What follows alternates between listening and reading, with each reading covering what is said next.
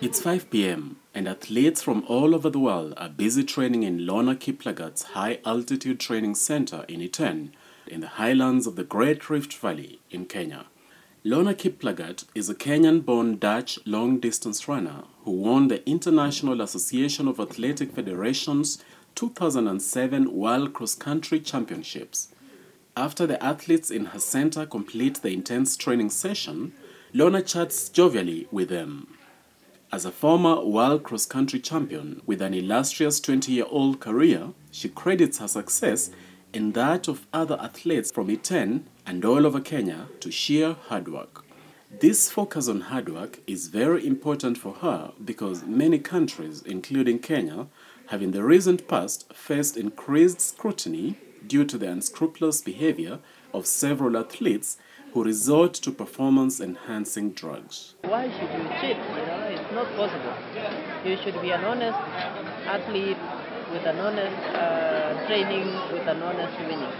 It's just a matter of saying no to doping. It's just also a matter of understanding that you have to sacrifice in life. For decades, Kenya has dominated short and long distance running. It has won gold in every 3,000 meters steeplechase men's title since 1968, with the exceptions of 1976 and 1980, which Kenya boycotted. Only Ethiopia has threatened its dominance in many of the other mid and long distance races. Many of the Kenyan athletes who train in the High Altitude Training Center in Iten agree with Lornah that Kenya's mid and long distance dominance boils down to sheer hard work and sacrifice.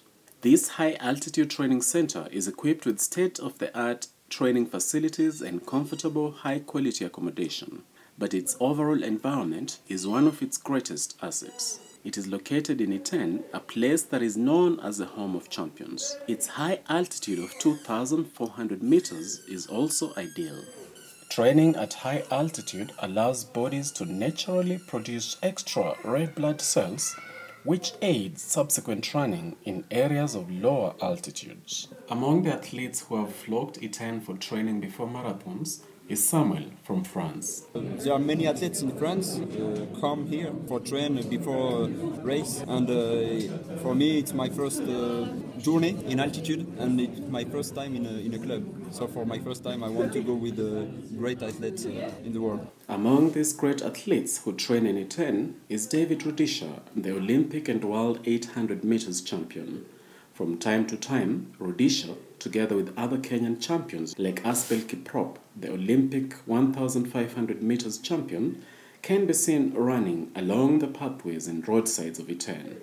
Colm O'Connell, David Rudisha's highly experienced coach, says that this visibility and accessibility of the champions plays a big role in inspiring and nurturing the next generation of athletic talent. For our younger athletes coming up, they have role models. They can see Olympic champions, world champions, world record holders running around the road. You know, they're no longer people you see only on television. They are see people you see in person every day.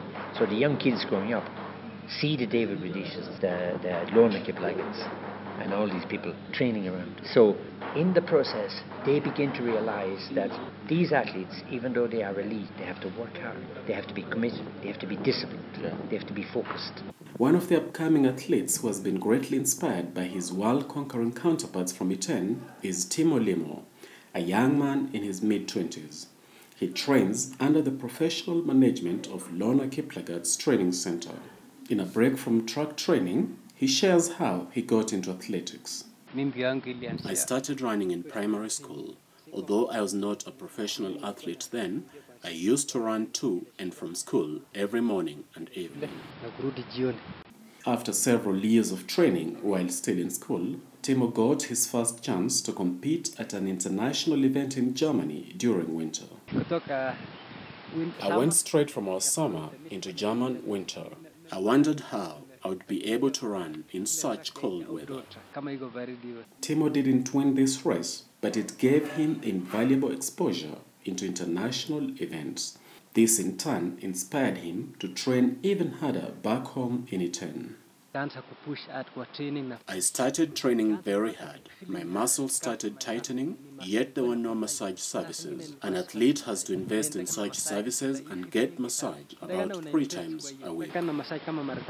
Such are the challenges that upcoming athletes have to go through before they can conquer the world and cash lucrative championship checks. This is why a training center like the one in Iten is very important for upcoming Kenyan athletes. Apart from such professional nurturing, Kenyan athletes, especially from the Rift Valley, where most of the country's great runners come from, also benefit from positive peer pressure.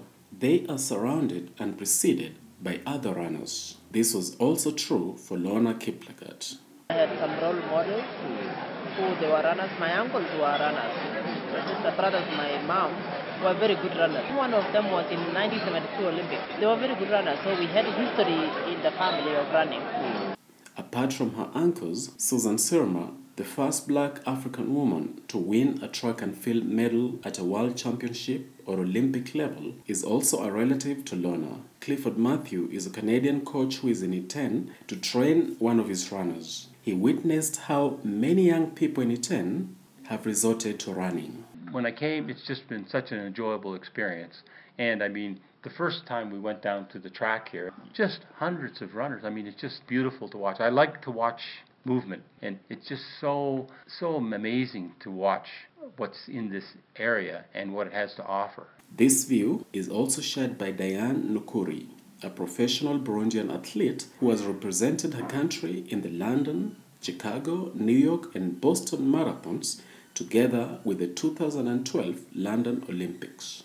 I feel like it's like the only place you could like find as many runners, especially distance runners, motivates you to get out and even when you don't feel like going out running. So it's like really nice. It's like a nice town for runners. Kind of like everyone is here for the same thing. You always see a Kenyan, you're like really afraid.